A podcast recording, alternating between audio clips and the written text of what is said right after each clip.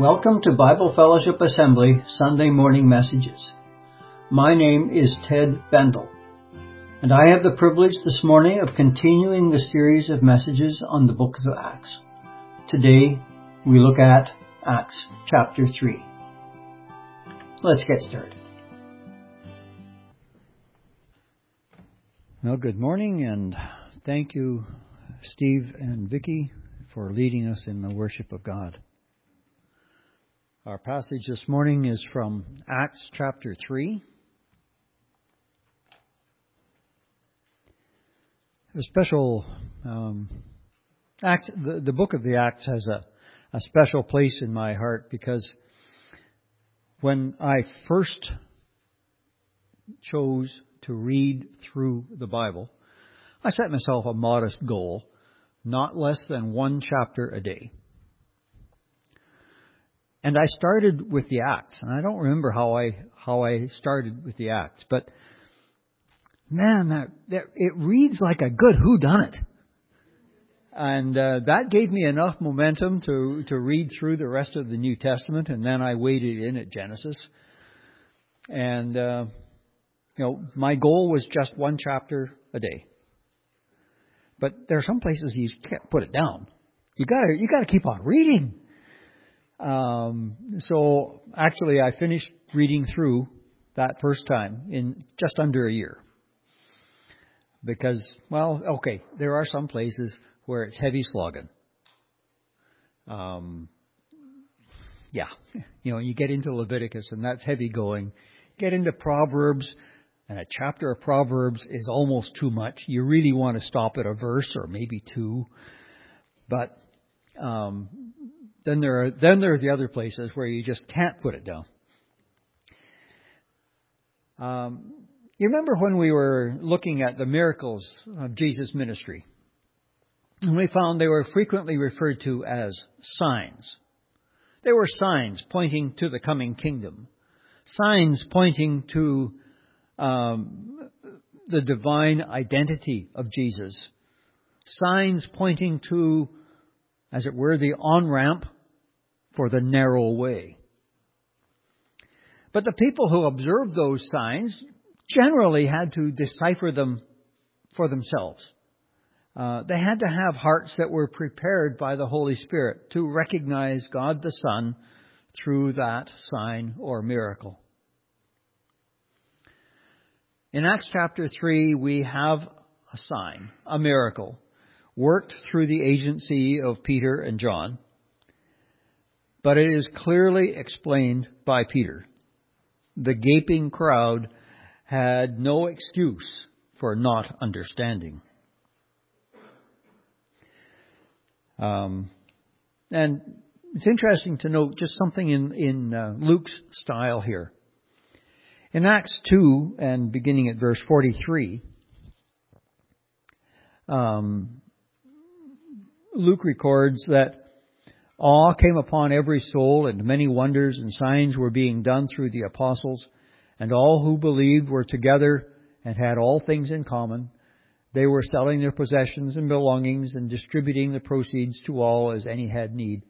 And day by day, attending to the temple, attending the temple together and breaking bread in their homes, they received their food with glad and generous hearts, praising God having favor with all the people, and the Lord added to their number day by day those who were being saved. Um, and then, as we go into Acts 3, Luke gives an example of what he's talking about. Now, if we were to read Acts 2 and then keep on going into Acts 3, um, we might say that it sounds a bit like Acts 3 happened on the same day as Acts 2. Um, but in fact, they might have taken place as much as weeks later, these events. We simply don't know because Luke doesn't tell us.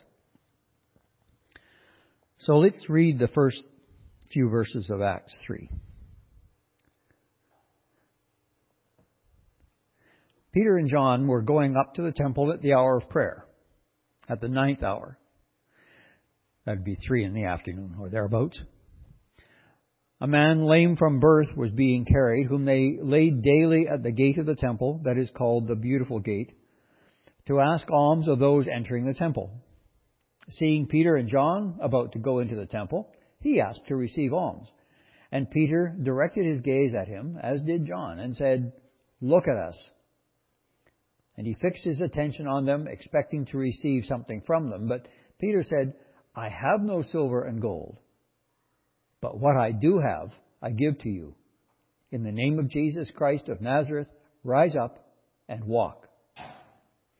And he took him by the right hand and raised him up, and immediately his feet and ankles were made strong, and leaping up, he stood and began to walk, and entered the temple with them, walking and leaping and praising God. And all the people saw him walking and praising God and recognized him as the one who sat at the beautiful gate of the temple asking for alms, and they were filled with wonder and amazement at what had happened to him.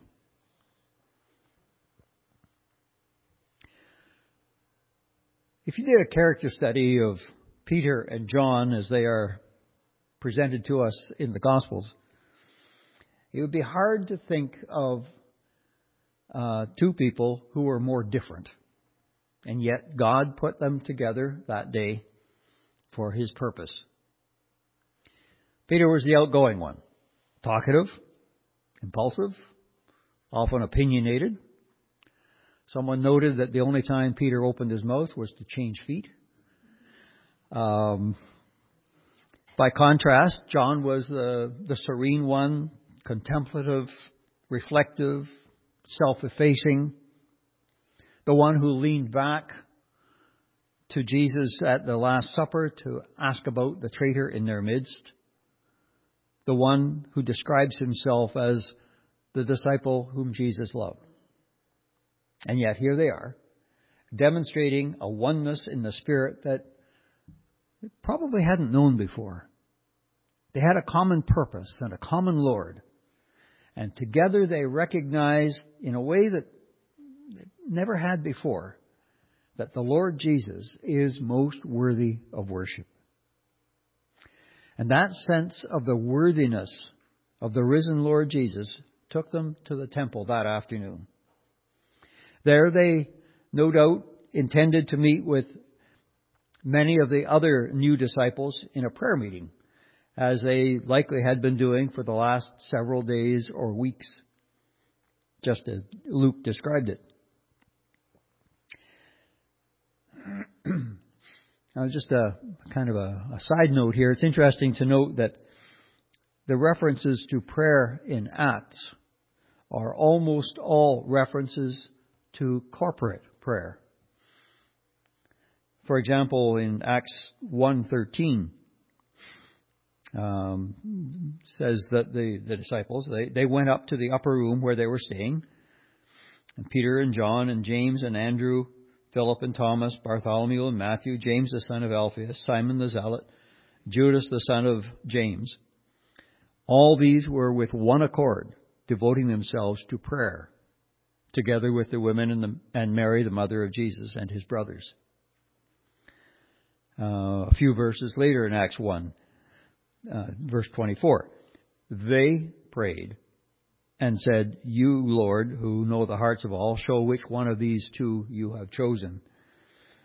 and if you go through Acts, you'll find that that happens over and over and over again.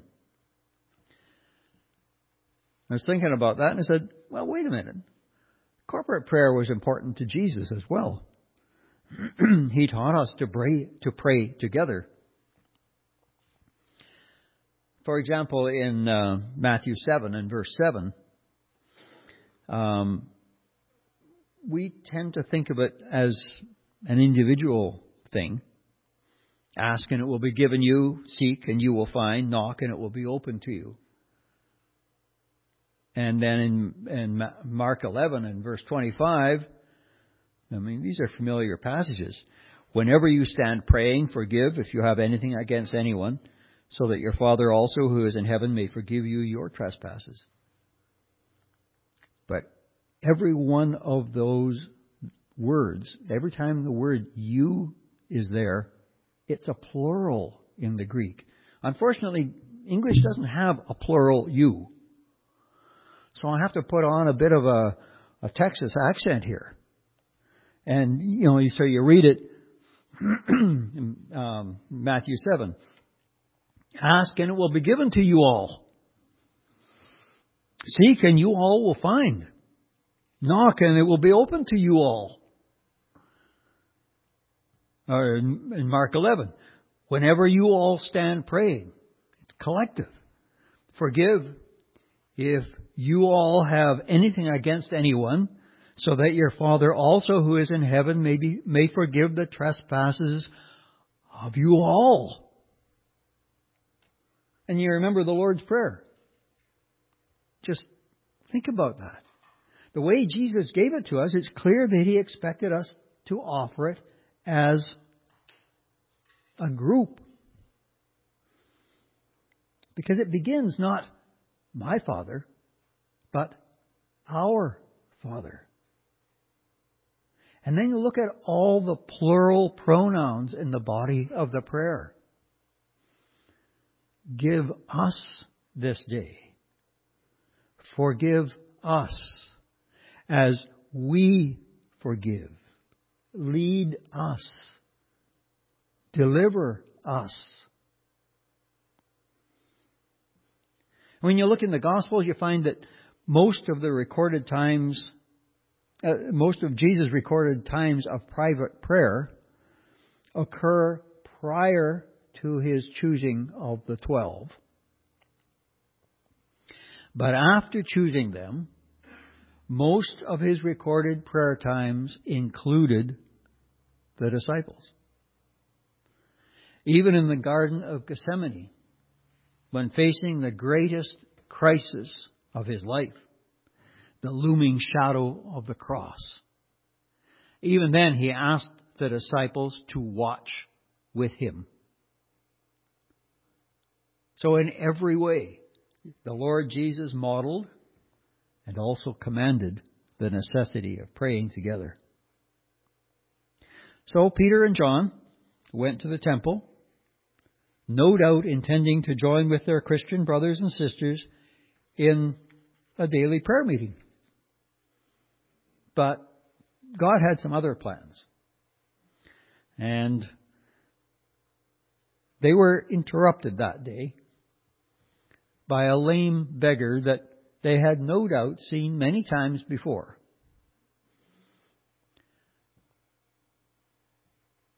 And think about this guy, this this fellow on the step. See if you can find, identify his greatest need. He apparently has friends or family members who are willing to carry him to the temple every day so that he might beg for his sustenance. What's his need? Does he need more money?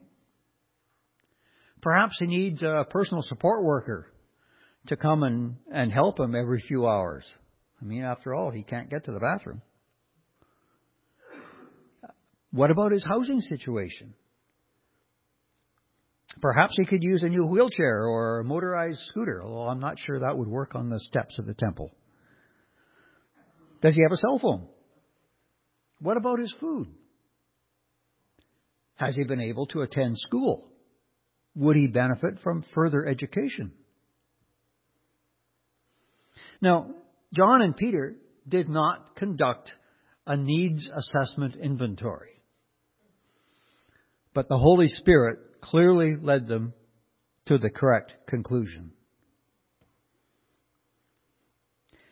If you read it slowly, you discover that the exchange between Peter and this man is loaded with conflicting emotions. Think about, try to put yourself in the man's position here. He's on the, on the step holding out, well, I don't know, tin cup or something. Seeing Peter and John about to go into the temple, he asked to receive alms. And Peter directed his gaze at him, as did John, and said, Look at us. Oh, maybe there's something coming here. And he fixed his attention on them, expecting to receive something from them. There's expectation. But Peter says, I have no silver or gold. Oh. But what I do have, I give to you. In the name of Jesus Christ, rise up and walk. Huh? It was no doubt an intense emotional journey in those few seconds. But then things happened. Luke, the physician, is quite interested in the detail. And he explains to us how when Peter took him by the right hand and raised him up, that immediately his feet and ankles were made strong, and leaping up, he stood up, stood and began to walk and entered the temple with them, walking and leaping and praising God. Luke's medical background caused him to use technical terms for feet and ankles that are found here nowhere else in the New Testament. Even the word for were made strong is only used here. This is the only place it's used in the physical sense and refers specifically to bones being put together into their proper alignment. The other New Testament uses of the word are figurative. So, the man standing there for the first time in his life, his greatest need has been addressed, right? But remember our God's primary focus as the outworking of His love. His primary focus is bringing sinful human beings into Christ, into fellowship with Himself. Look at this guy again. Leaping up, he stood and began to walk, entered the temple with them, walking and leaping and praising God. And all the people saw him walking and praising God and recognized him as the one who sat at the beautiful gate of the temple asking for alms. And they were filled with wonder and amazement at what had happened to him. More, more had happened to him than merely being healed so that he was able to stand and walk. This man had had a powerful and dramatic encounter with the living God. And the only possible response to the wonder of His grace and generosity is praise. You know, I, I just love this guy's unrestrained expression of joy. Imagine, this guy's 40 years old.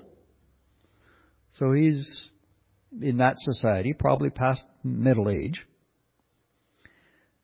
He's jumping up and down in the temple precincts. That's improper. You can almost see the disapproving frowns as he shouts, Hallelujah!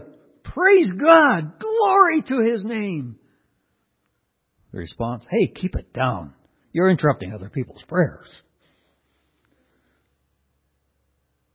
But I'm sure his response would be something like, Don't you realize I have never walked before today? But God has healed me. Praise His holy name. He simply couldn't keep it to himself. So, not surprisingly, the people who knew this man's sad past were amazed. And that was the opening that the Holy Spirit had been working toward. Uh, verse 11. While he clung to Peter and John, all the people, utterly astounded, ran together to them in the portico called Solomon's. When Peter saw it, he addressed the people Men of Israel, why do you wonder at this? Why do you stare at us as though by our own power or piety we had made them him walk? the God of Abraham, the God of Isaac, the God of Jacob, the God of our fathers, glorified his servant Jesus, whom you delivered over and denied in the presence of Pilate when he had decided to release him. But you denied the holy and righteous one and asked for a murderer to be granted to you. You killed the author of life, whom God raised from the dead. To this we are witnesses. And his name, by faith in his name, has made this man strong, whom you see and know. And the faith that is through Jesus has given this man this perfect health in the presence of you all. Solomon's portico was usually a busy place, and especially at the Jewish hour of, hours of prayer. Because there the rabbis taught and debated with their students. There the money changers plied their trade. There many gathered to pray. So in addition to the probably several hundred uh, new Christian believers who gathered there. One can, you can easily imagine um, that the potential audience for Peter's address could be many hundreds. And Luke implies that it was something like 2,000. And this man, who for 40 years had been unable to walk, with his exuberant praise, his walking and leaping in the temple area, drew the attention of most of them. They knew him, and they could see that something amazing had happened. Now, I rather doubt that most of the crowd had thought this through, but they had a dilemma.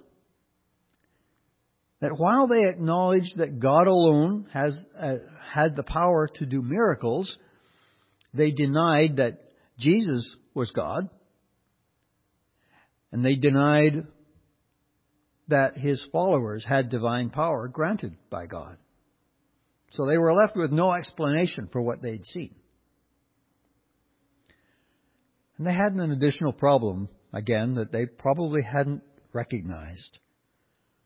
As Isaiah had said, This people draw near with their mouth and honor me with their lips, while their hearts are far from me.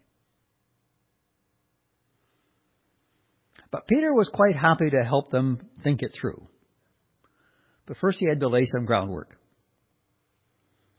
And the first part was critical for them to understand. So he started off. He addressed the people and he said, Men of Israel, why do you wonder at this? Why do you stare at us as though by our own power or piety we had made him walk?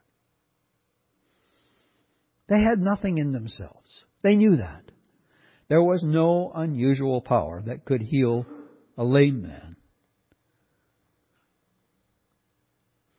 So Peter started with that disclaimer. He started in his message. The God of Abraham, the God of Isaac, the God of Jacob, the God of, your fathers, has glorified his servant Jesus. And he goes on. And, you know, he really couldn't have been more blunt. You delivered him over. You denied. You asked for a murderer. You killed the author of life. The verdict was clear, and I can imagine them kind of squirming as they stood there. They understood that they were guilty of the most heinous crime in the history of criminal humanity. They had killed the very one who had given them life, preferring a murderer over him.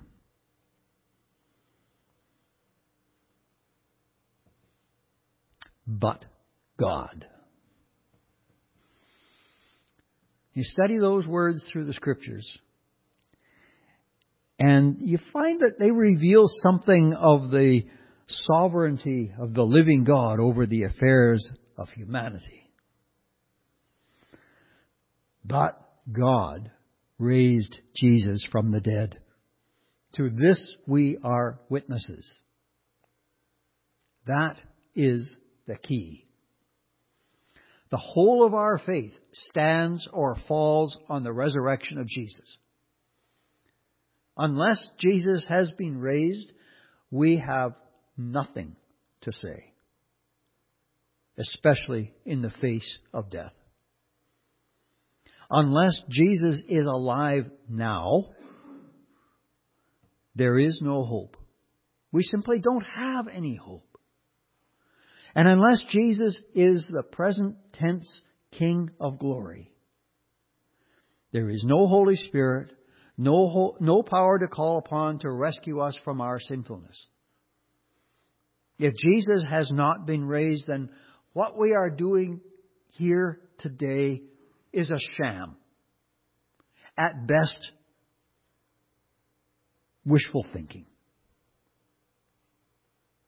But Jesus has been raised.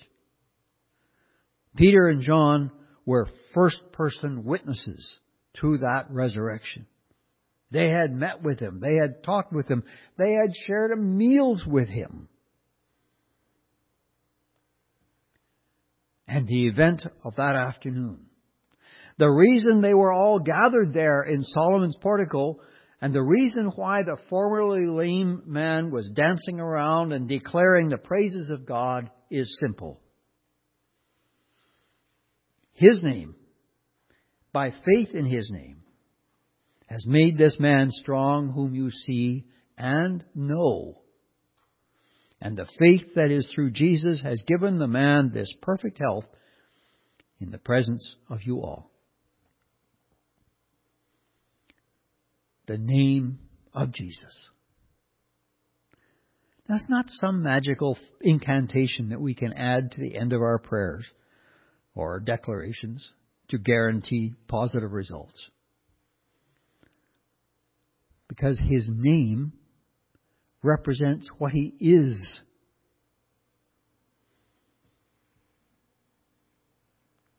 Think about it this way. Here's an absurd contrast. If I were to stand on the steps of Parliament Hill and announce in the name of Justin Trudeau that the House of Commons and the Senate had just passed a bill that outlawed the use of gasoline, would anybody believe me? I hope not. because I simply don't have his backing. And I have no authority to make such a statement, even if it were true. And I do hope that no one would believe me. To claim anything in the name of Jesus, then, is to declare that this is His expressed will and purpose. Verse 17. And now, brothers, I know that you acted in ignorance, as did also your rulers. But what God foretold by the mouth of all the prophets that his Christ would suffer, he has thus fulfilled. Repent therefore and turn again that your sins may be blotted out, that times of refreshing may come from the presence of the Lord, that he may send the Christ appointed to you, Jesus, whom heaven must receive until the time for restoring all things, about which God spoke by the mouth of his holy prophets long ago. The problem those people in that setting had was that their own biases had blinded them to the truth while Jesus ministered among them. And as a result, they had done to Jesus just what God had foretold would happen. But now there is a fresh offer of mercy and grace, an offer that comes even to us. Repent, therefore. Turn again, that your sins may be blotted out. Now, repentance is far more than being sorry for what we've done, far more than regret or remorse. It's not an emotional response at all. It's a thinking response. Because to repent, the word means to change your mind.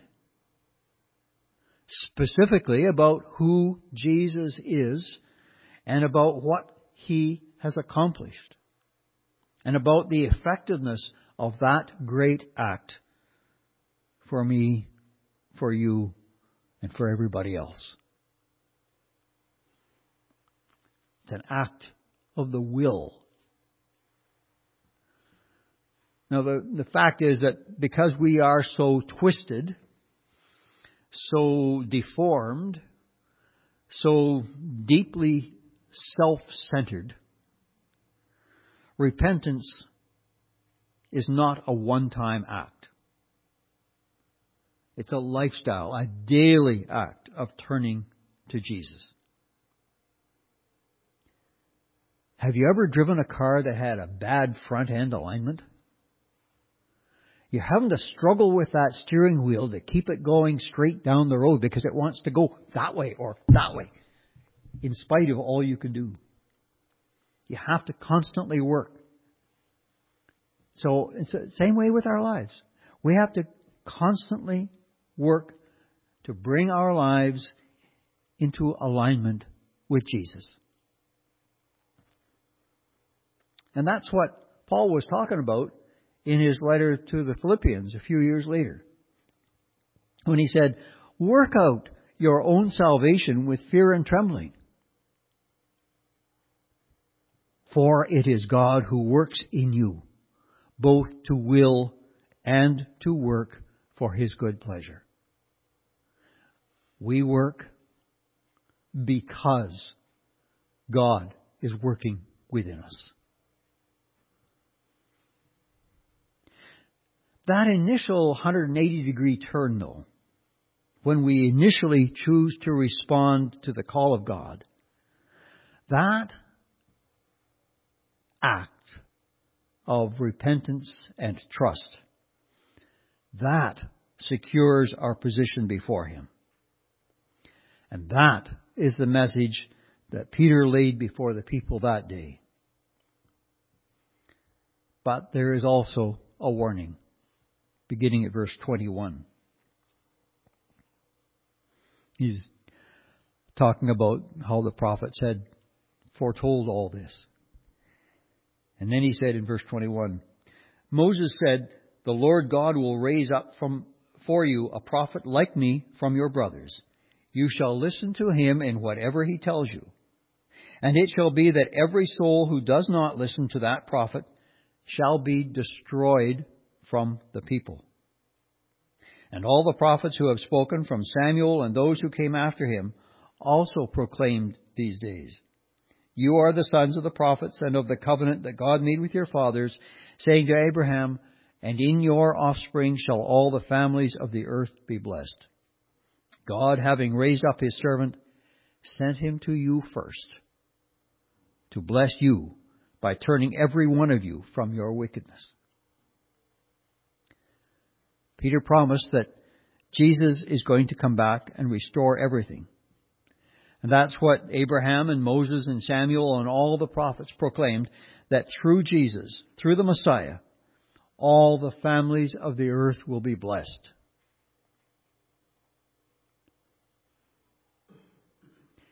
In Revelation 21, we read, I heard a loud voice from the throne saying, Behold, the dwelling place of God is with man.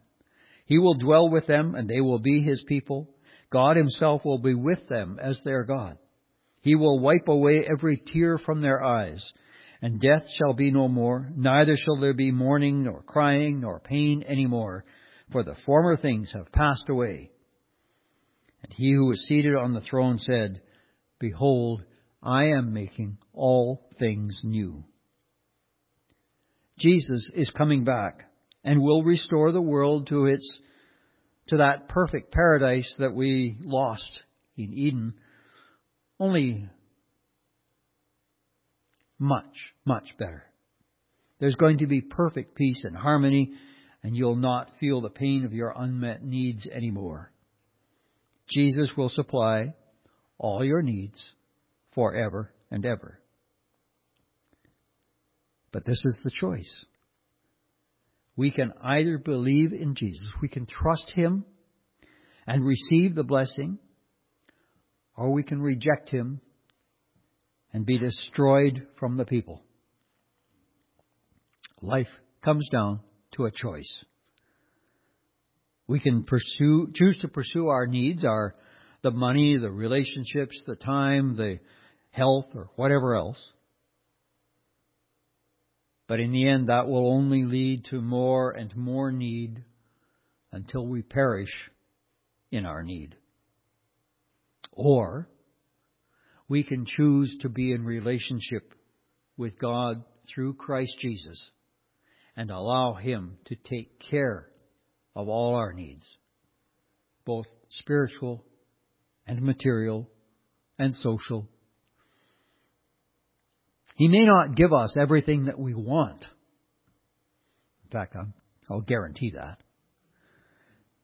But He will give everything that we need, and especially Himself. So if you don't know the Lord Jesus, I urge you to respond in repentance and faith today. Then God Himself, by the power of the Holy Spirit, will work within you both to will and to work for His good pleasure and your eternal well being. Let's pray.